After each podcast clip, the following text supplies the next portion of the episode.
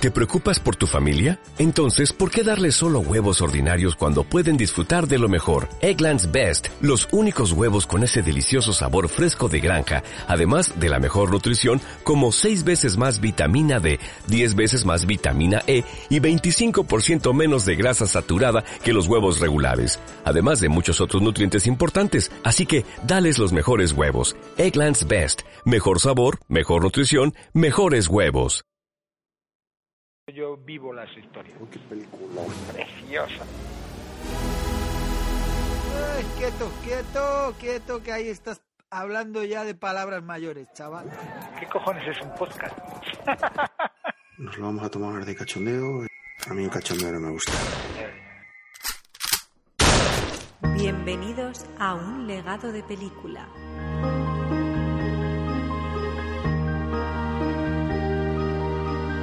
Pues una vez más, bienvenidos a nuestro podcast de cine.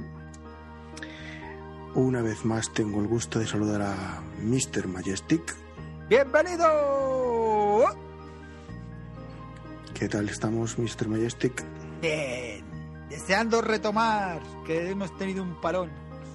Hemos tenido un pequeño parón, explicamos el por qué, ¿no? Of course. No ha sido cuestión del puente, que podía haber sido. Ni del COVID. Ha sido ni del COVID. Este programa de momento es COVID free.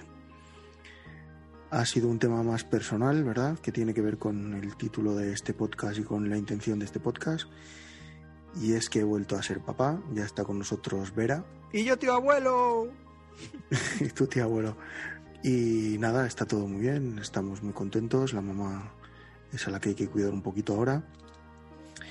Pero bueno, hemos parado unos días porque el hospital y, y, los nervios y demás no nos han dejado grabar. Estamos aquí entre cambio de pañal y cambio de pañal. Nos tocará hacer, hacer estas charlas, pero, pero bien, todo, todo es para bien y... Hiper mega felices y guapísima la niña. Eso también es verdad.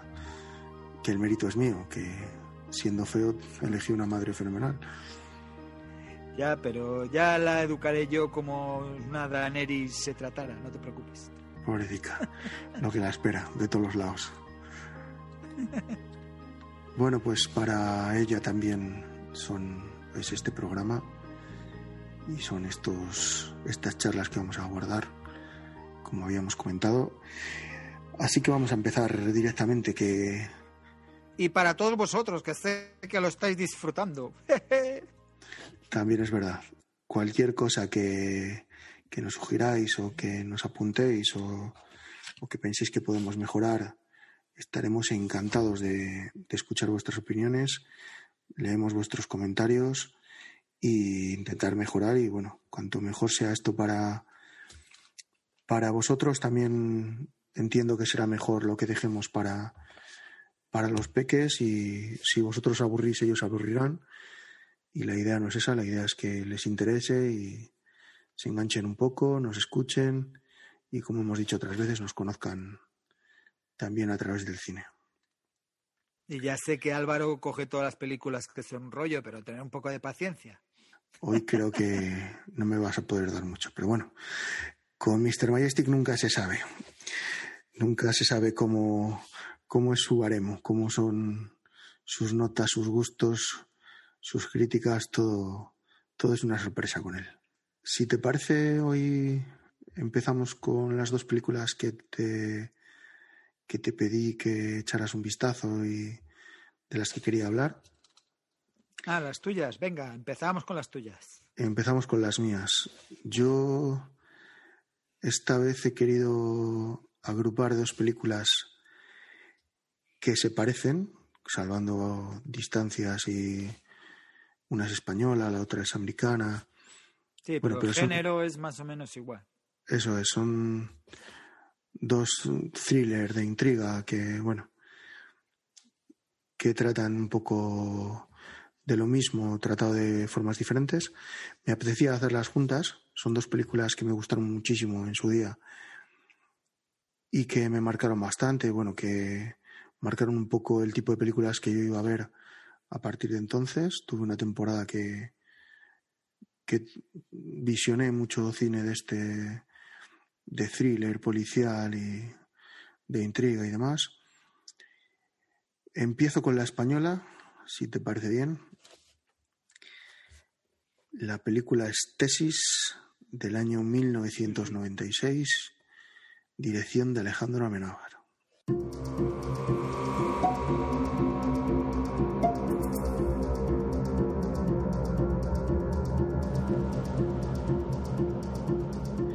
Los protagonistas son Ana Torrent, Fele Martínez, Eduardo Noriega y un siempre siempre buen actor Miguel Picazo en el papel del profesor. Una película que trata sobre películas. Es una estudiante de, de cine que iba a hacer una tesis, iba a escribir su, su tesis, ¿no? Como el título como el título recoge, y quería hacer una tesis sobre un tipo de cine que era bastante desconocido, que no deja de ser una leyenda urbana o, o no, y que es el cine de las snuff movies. ¿Qué son estas películas? Eh, pues estas películas son grabaciones un tanto gores en las que se supone que, que se secuestraba normalmente a una mujer y se la grababa pues maltratos, vejaciones, eh, torturas, violaciones, bueno, pues un cine muy muy duro. Eh, es cine completamente ilegal, se hablaba pues eso de de un poco que está, estaba la sombra, por eso no se, no se sabe si es leyenda, leyenda negra o, o si es realidad. A ver, siempre, se ha dicho que en, la, en el Internet profundo, el Internet oscuro, que hay muchísimo material de esto. Y yo no lo dudaría, ¿eh? porque tal y como es la humanidad, pues no existen los pedófilos y etcétera y todo el rollo, pues esto yo creo que también. Sí, es un poco, no sabes si, si querer negarlo o, creértelo o dudar o, bueno, la verdad es que es, es muy duro pensar que puede existir esto.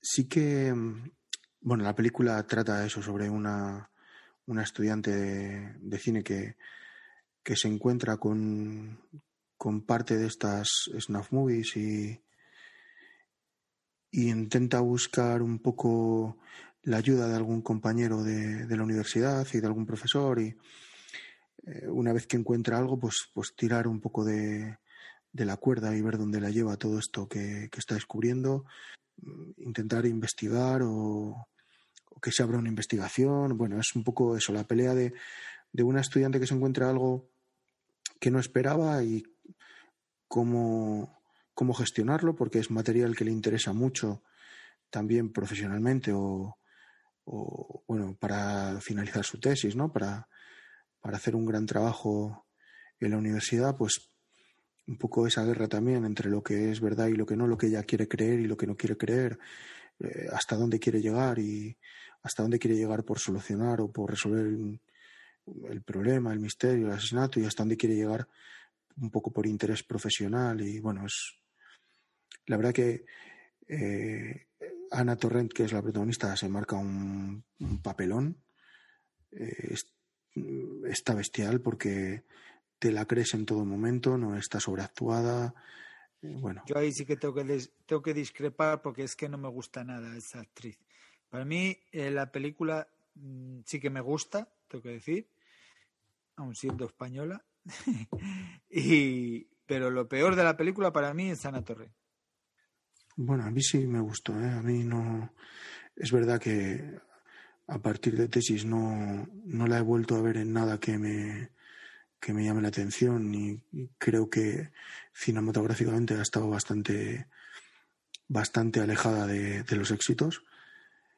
No sé si era muy joven, además en tesis y yo creo que se le ha pasado un poco, por lo menos la, etapa ¿no? de hacer de hacer grandes papeles o, o de convertirse en una gran actriz de momento. No sé si, si en un futuro haciendo ya papeles de pues otro tipo de papeles o así, pero eh, es verdad que parecía mucho más de lo que de lo que ha dado de sí su carrera. A mí sí me gustó en, en tesis. También es verdad que está muy bien Eduardo Noriega en esta película, un Eduardo Noriega que despega después de hacer. Para mí es el mejor, Eduardo. Yo ahí voy a discrepar porque gustándome mucho Eduardo Noriega en esta película y gustándome bastante, ¿eh? no te voy a decir que es uno. Hace de chulo perfectamente, macho. O sea, es que... Sí, y es verdad que no lo exagera tampoco, que, que es despreciable sin, sin llegar a, a lo exagerado ni... Eh, no sé si me explico. Llegas a cogerle manía sin que él tenga actitudes muy exageradas ni, ni muy forzadas, simplemente por, por, por su forma de, de tratarla a ella, de hablar con los demás, de lo que dices tú, un chulo, un chulo redomado, pero, pero, pero sin estar forzado. Pero tengo que discrepar porque a mí el que me parece que hace un papel increíble es Fele Martínez. Para mí el mejor de la película. Sí, no está mal. Yo ya te he dicho que para mí la peor es ella, Ana Torres. No, no me gusta nada. Pero bueno, la peli está bien, tiene intriga dentro de lo que es y que tampoco es demasiada la, la trama. O sea, hay trama, pero tampoco es muy profunda, ¿eh? Vamos, que yo por eso es... Dolor, intriga. Eso- ¿Cómo es? Misterio, intriga, dolor de barriga. Por eso me gusta, sí que me gusta, pero tampoco una exageración. Pero bueno, sí está, está bien. Bueno, hay un- una cosilla a destacar en esta película que se la vi una vez a Alejandro Menábar, que, bueno, hace una dirección magnífica en esta película porque genera momentos de intriga, de miedo, de, tensión. Eh, bueno, yo creo que para mí pro- probablemente sea su mejor película, lo siento por, porque luego ha hecho grandes producciones como Los Otros o Mar Adentro, Ágora, eh, películas con muchísimo más presupuesto que para mí no han llegado a la calidad que, que atesora Tesis. Yo ahí discrepo también. A mí los otros me encantó. Sí, a mí también, pero, pero no me sorprendió como Tesis. No, Los Otros es una película, bueno, ya hablaremos de ella, una película de miedo sin más, muy comparable a otras, pero el, el tema que trata Tesis y cómo lo trata y, y la intriga y la tensión que genera para mí es superior a- al resto. ¿eh? Es la única, también te digo, junto a Regresión, a lo mejor, que están a la altura, para mí, de Alejandro Almenábar. Y una cosa que le oí en, en, una, una entrevista es que para generar tanta tensión, tanto miedo eh, en el espectador, lo que hace es algo que aprendió de, de los grandes maestros, ¿no? De Hitchcock, y- que es no enseñar en cámara los momentos duros de violencia. Entonces, en la película de Tesis, que es una película que va sobre las snuff movies, que es eh, películas gore, pornográficas, desagradables ¿no? y violentas, no hay una sola escena de violencia explícita, no hay un solo momento en el que se muestre el dolor y sin embargo genera ese, esa angustia, ¿no? De, y si pasa un tiempo y preguntas, eh, hay gente que parece que incluso vio escenas que no existen de la película. Entonces, para mí eso es magistral lo que hace ahí Alejandro Menabar. Pues vamos, que yo creo que nos estamos extendiendo mucho con esta peli. Dale caña. Para mí, Tesis es un 9 Majestics. Pues para mí, seis Majestic. Y ya la estoy dando de más, ¿eh? no, he de reconocer que sí que me gustó, Bueno, está creo- bien, pero para mí no sube más, como, como thriller, no sube más que un 6. Lo mejor de la película. Lo mejor de la película para mí es pues el desenlace, evidentemente. Porque Lo peor de la película, ya lo he dicho antes, Sana Torrent. Y lo mejor para ti, querido Álvaro, lo mejor, mm, la trama, el guion, y lo peor, que no hay más cine parecido o a la altura en España, que es un género que tratamos muy poco en, en España. Sí que es verdad que ahora parece que ha despuntado estos últimos años, que se hace alguna cosilla más, como la trilogía del Bazán la- o alguna cosa así. la trilogía del Bazán Eso mola es. mucho. Pero eh, se ha hecho muy poco, se ha hecho muy poco cine de este, de este género que me gusta mucho. ¿eh? Ya, pero eso no es lo peor de la peli. No, bueno, es que, es que no se me ocurre. Lo peor de la película, de verdad, es que no haya más parecidas. Porque es. Yo sé que si hubiese más películas parecidas, yo las vería. Habría mejores, peores, pero me gustaría, pues eso, ver historias similares. Y, y he visto muy pocas, ¿eh? Hablo de cine español. Vale, vale. Tu segunda, Mi segunda película es un clasicazo. Clasicazo, un thriller de intriga también, de crimen policíaco, de asesinos de serie. Bueno, título Seven, año ¡Eh, quieto, quieto, quieto, que ahí estás hablando ya de palabras mayores, chaval. Año 1995, director David Fincher.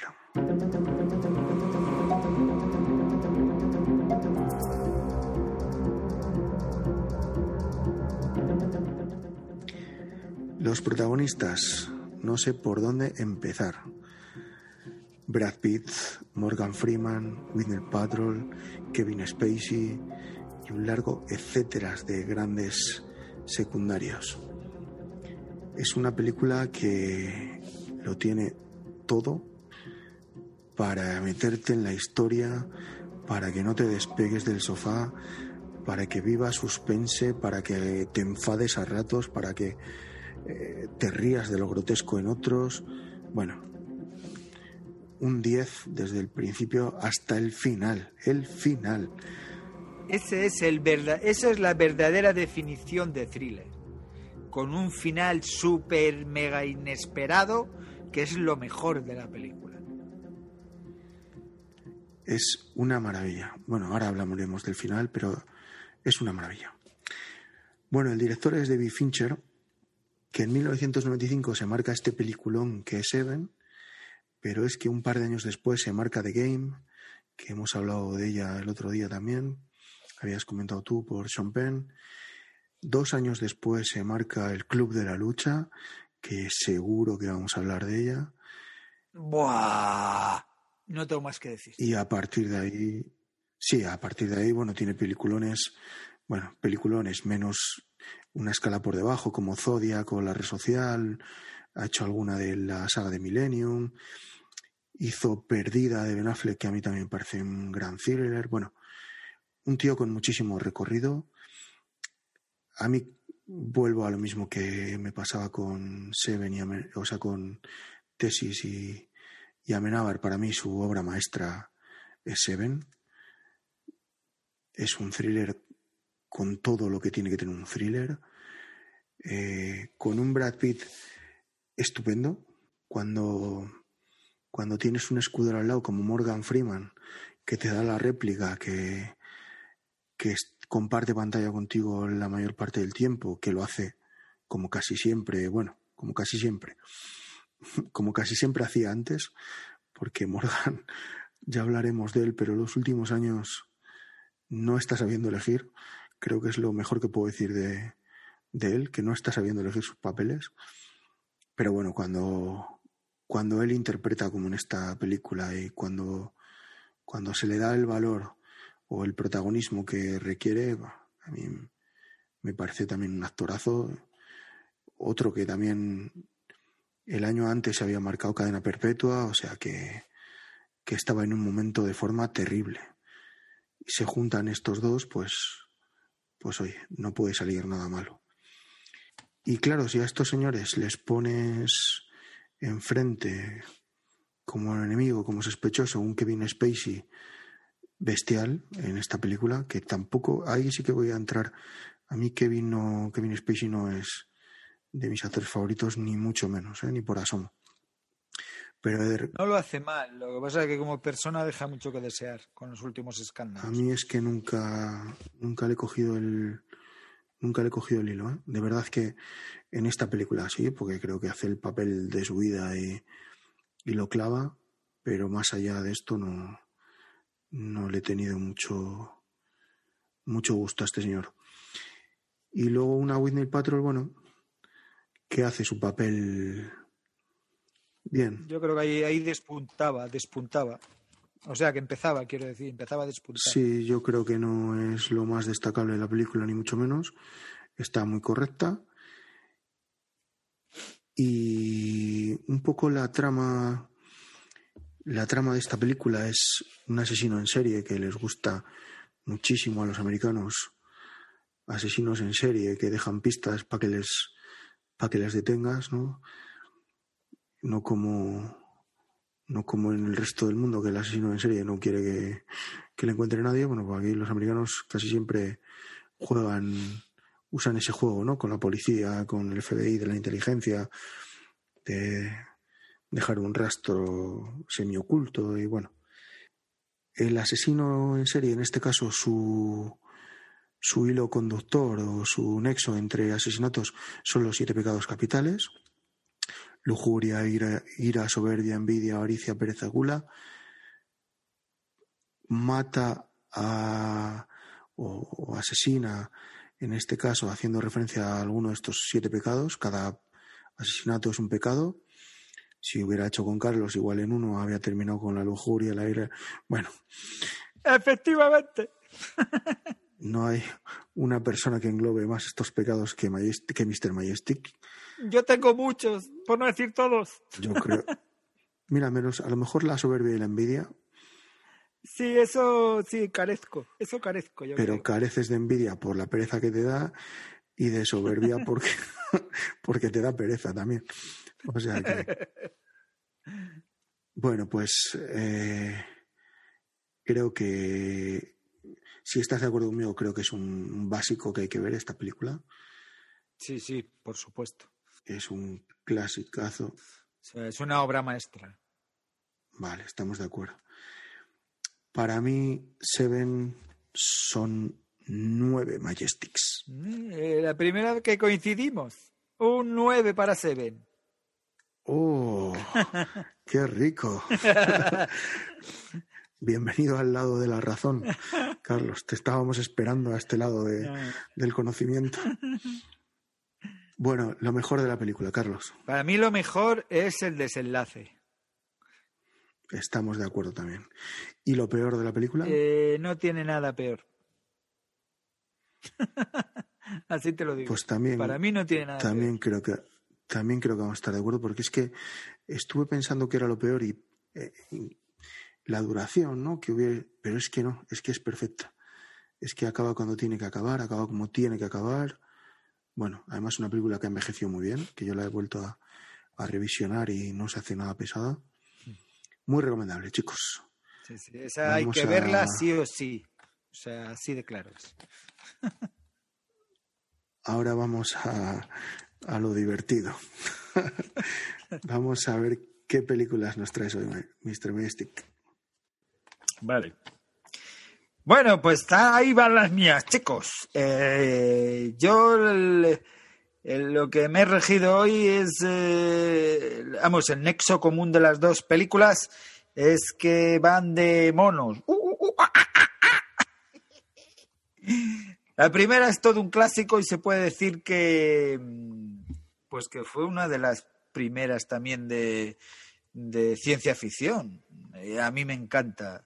El planeta de los simios, la original.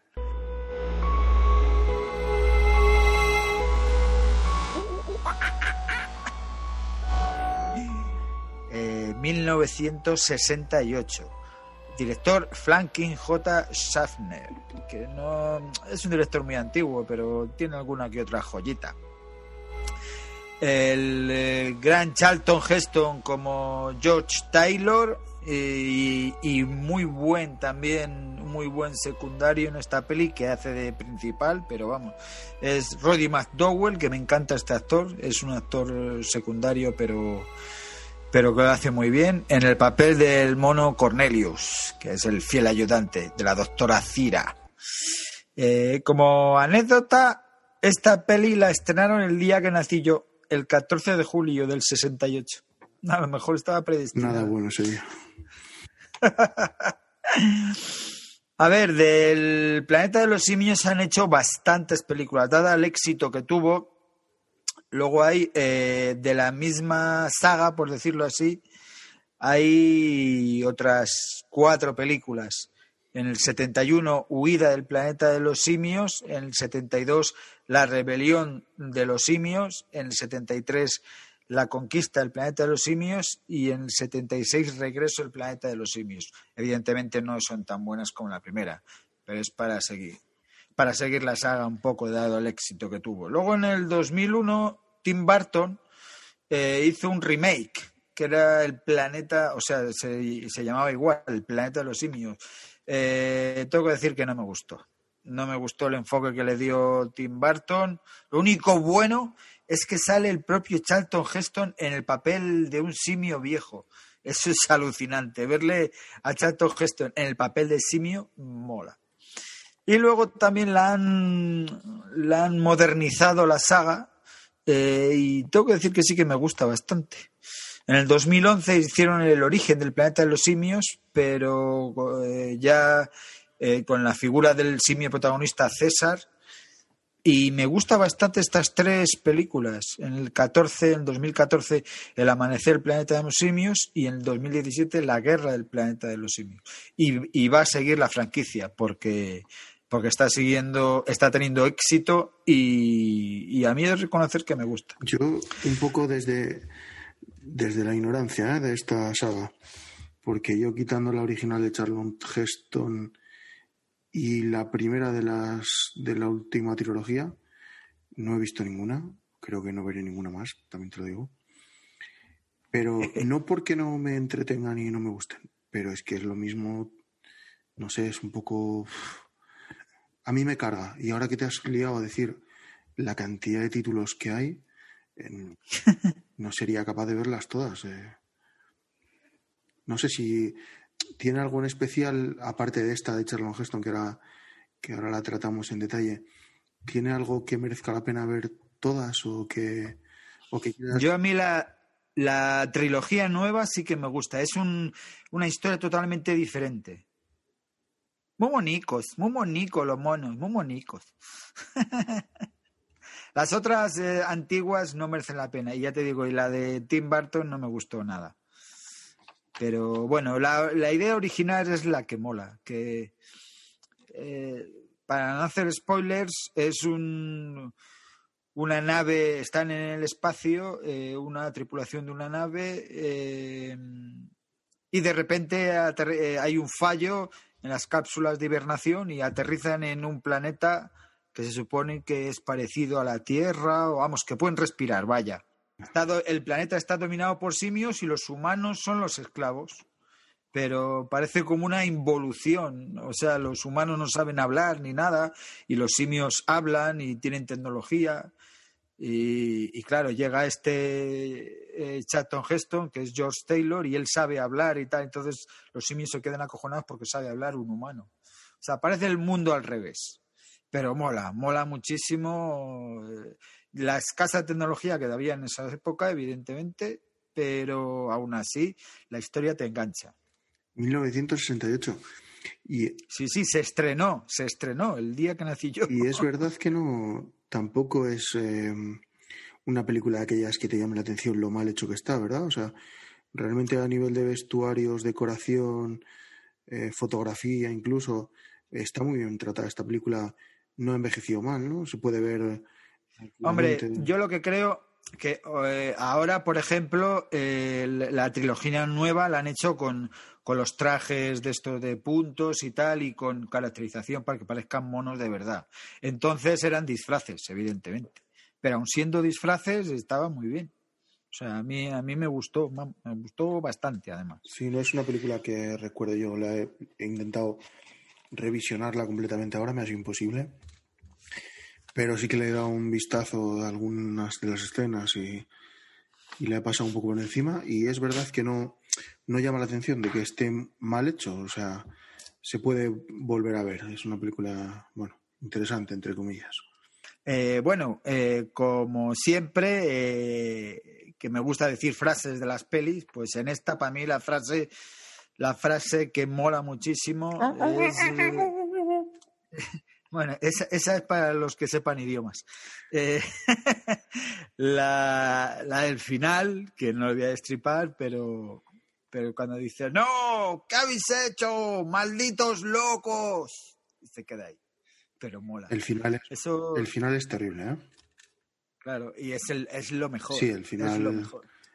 Eh, Bueno, es un- una imagen muy icónica del, del cine, Claro. además, y yo creo que casi todo el mundo conocerá de lo que hablamos.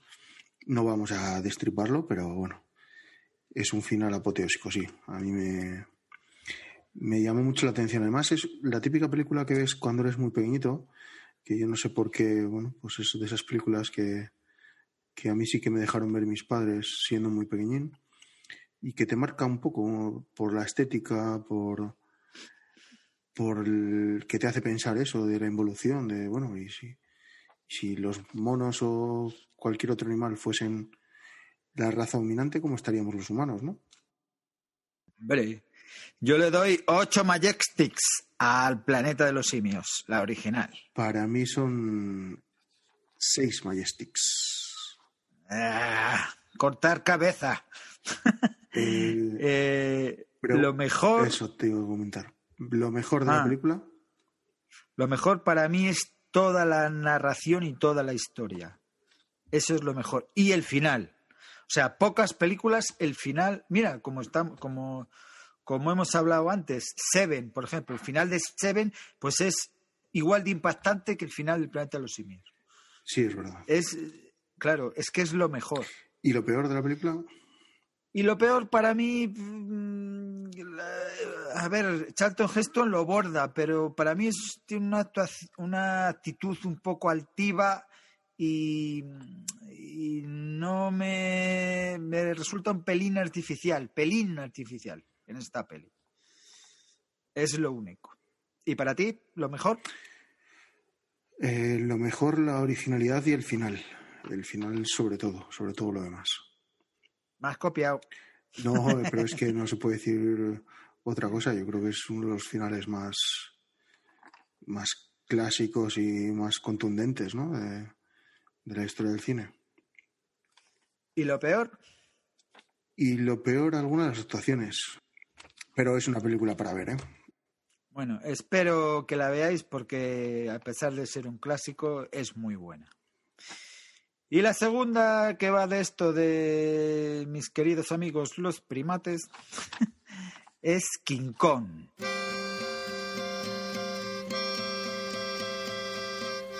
¡Buah! Otra obra maestra. King Kong también hay demasiadas versiones. La original es de 1933, en blanco y negro un poco cutrecilla. Hombre, es la misma idea en todas, pero, pero cuando el mono se sube al Empire se ve que es un edificio de cartón y el mono... Pero bueno, Te diré que Eh, la he revisionado un poco. La de. La original. También, sí.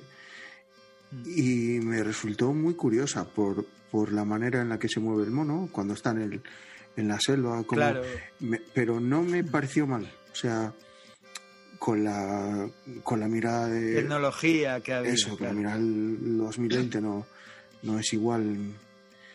Pero, pero era muy curiosa. No- me gustó, me gustó verla. Vi un ratillo, no, no la vi entera, porque me habías comentado que querías hablar de otra. Pero la estuve visionando así un poco por encima y la verdad es que eh, entretenida. Entretenida. A mí mi favorita de King Kong, aunque me gustan todas, he de decirlo, es la de mm, 1976. Director John Gillerman. La grandísima Jessica Lange y atractivísima eh, en el papel de Dwayne eh, y el gran también Jeff Bridges en el papel de Jack Prescott. Eh, tiene una actuación brutal, sobre todo Jessica Lange, además de ser estar súper atractiva en esa película. Eh, y, Jeff Bridges, también lo hace muy bien eh, para, para lo que es también, aunque ya es un cine un poquito moderno, pero aún así, hombre, se nota más las, eh, los efectos especiales, todo con eh, buenísimo. Eh, luego hay muchas más versiones, claro. Mira, en el 2005, por ejemplo, el gran Peter Jackson también, que ya hablaremos de su de sus obras maestras del Señor de los Anillos, eh, pues en, en el 2005 hizo una nueva versión de King Kong. Y por supuesto la única que no me gusta es la modernísima del 2017 con la Isla Calavera. Y bueno, una frase de, de King Kong, pues del final, cuando, cuando Jessica Lange dice, Kong, cógeme, cógeme, no me sueltes. Y aún así la suelta el pobre hombre. bueno, el pobre mono. Me ha gustado mucho la peli. ¿Lo habías Eh, visto? Eh, no, creo que no. Joder. No, porque sí la he visto, la vi hace muchísimo, porque la historia de Con a todos nos suena, pero yo creo que no, no tengo recuerdo de ello. Me ha gustado un montón, me ha gustado muchísimo desde el principio, que al final parece que King Kong son tres escenas, ¿no? Que, que todos tenemos en mente, los rascacielos, eh, la jungla, tal, no sé qué, bueno. Y no, me gusta desde el principio, antes de salir el, el gorila este enorme, lo de la parte de- del barco, de la historia de Jessica Lange, sí, eso es. Esa parte me ha gustado un montón, me ha gustado un montón la parte de la, de la selva, la jungla y demás. Y, y vuelvo a los finales, me ha encantado el final. Me parece un final más de nuestros días que de cuando se rodó. Y es que está muy bien llevada la película, hasta, hasta ese final tan bueno se- es un paseo muy agradable. Creo que has acertado. Con, Hombre, pero es que en todas, es que tú eres un No. poco bicho raro, ¿qué le vamos a hacer? trajiste algunas de vampiros, acuérdate. No, no, y volveré, y volveré. No te preocupes. Además voy a hacer otra, una, no sé si la siguiente, a lo mejor no, porque ahora que ya se acercan Navidades podríamos hacer un especial navideño, ¿no? Habrá que hacerlo, sí, hay que hacer un especial de nuestras películas favoritas de Navidad de niños, o sea, de cuando éramos niños. No quiere decir películas infantiles, sino lo que veíamos nosotros cuando, cuando éramos más jóvenes, que todas las Navidades veíamos las mismas películas. Pues he de deciros que como spoiler mío, que volveré otra vez en otro especial, ah, bueno, especial no, en otro podcast, con una de zombies y una de vampiros, como dice. Volverán las oscuras golondrinas. Ahí está. Bueno, pues con King Kong de 1976, con la grandiosísima, atractivísima Jessica Lange, eh, para mí es otro 8. Para mí es un 8, sí. 8 Anda, anda, mira. Eh, y bueno, y ahora, mira, ahora que me has sorprendido, para ti lo mejor que es. Lo mejor eh, es el guion, es cómo, cómo te lleva la historia a un, a un gran final que podrían haber ido de muchas maneras, pero, pero el, el paseo, el camino es tan agradable como el final. Me ha me ha. Para mí lo mejor es eh, el, el- que el, el gorila gigante transmite con la mirada amor hacia Jessica Lange. O sea, las miradas que se hacen entre, las, entre la bella y la bestia, por decirlo así, eh, es que es expresivísimo. Aunque es eh, una bestia y todo lo que quieras, pero la mirada que, que hay entre los dos, para mí eso es el lenguaje sin palabras, vamos. Y lo peor, para ti, Álvaro, Pues por decir algo, para mí lo peor es eso, cómo humanizan demasiado a la bestia a lo mejor. Porque es un gorilón que al final hay momentos que es un moñas terrible. Entonces es- esa es la parte que, bueno, por ponerle un pero, ¿eh? ya sé que es una historia de ciencia ficción y, y todo eso, entonces bueno, les ah, habría bastado un poquito menos de, de explosividad en el, en el animal. ¿Y para ti, lo peor? Para mí lo peor es, es eh, vamos, es que no sé, eh, una porra. Para mí lo peor es el, el anti antianimalismo, por decirlo así, aunque la historia es así, claro, pero no sé, que me da mucha pena Bueno, pero es lo que te decía. El final cómo hace- tratan a los animales. Claro, pero el final te hace recapacitar sobre ello también y... Bueno, no vamos a contar más del final. No, yo digo cómo lo tratan en general, Sí, en toda la el- peli. El O sea- resto, todo lo que tiene alrededor. Claro, eso es, eso es. Así que Bueno, pues- pues Cerramos la animalada por hoy. sí, sí, sí.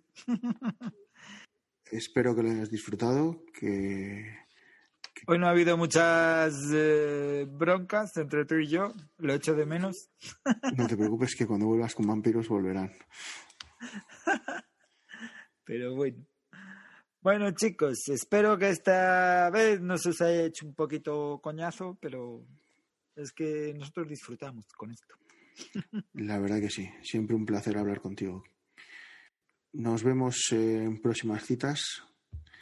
Vete preparando pelis del ayer, de la Navidad, Merry Christmas, todo eso. Y, Oh, yeah. y estamos aquí para, para comentarlas, ¿vale? Perfecto. Un abrazo fuerte. Bueno, chicos, un abrazo para ti, Álvaro, súper cariñoso.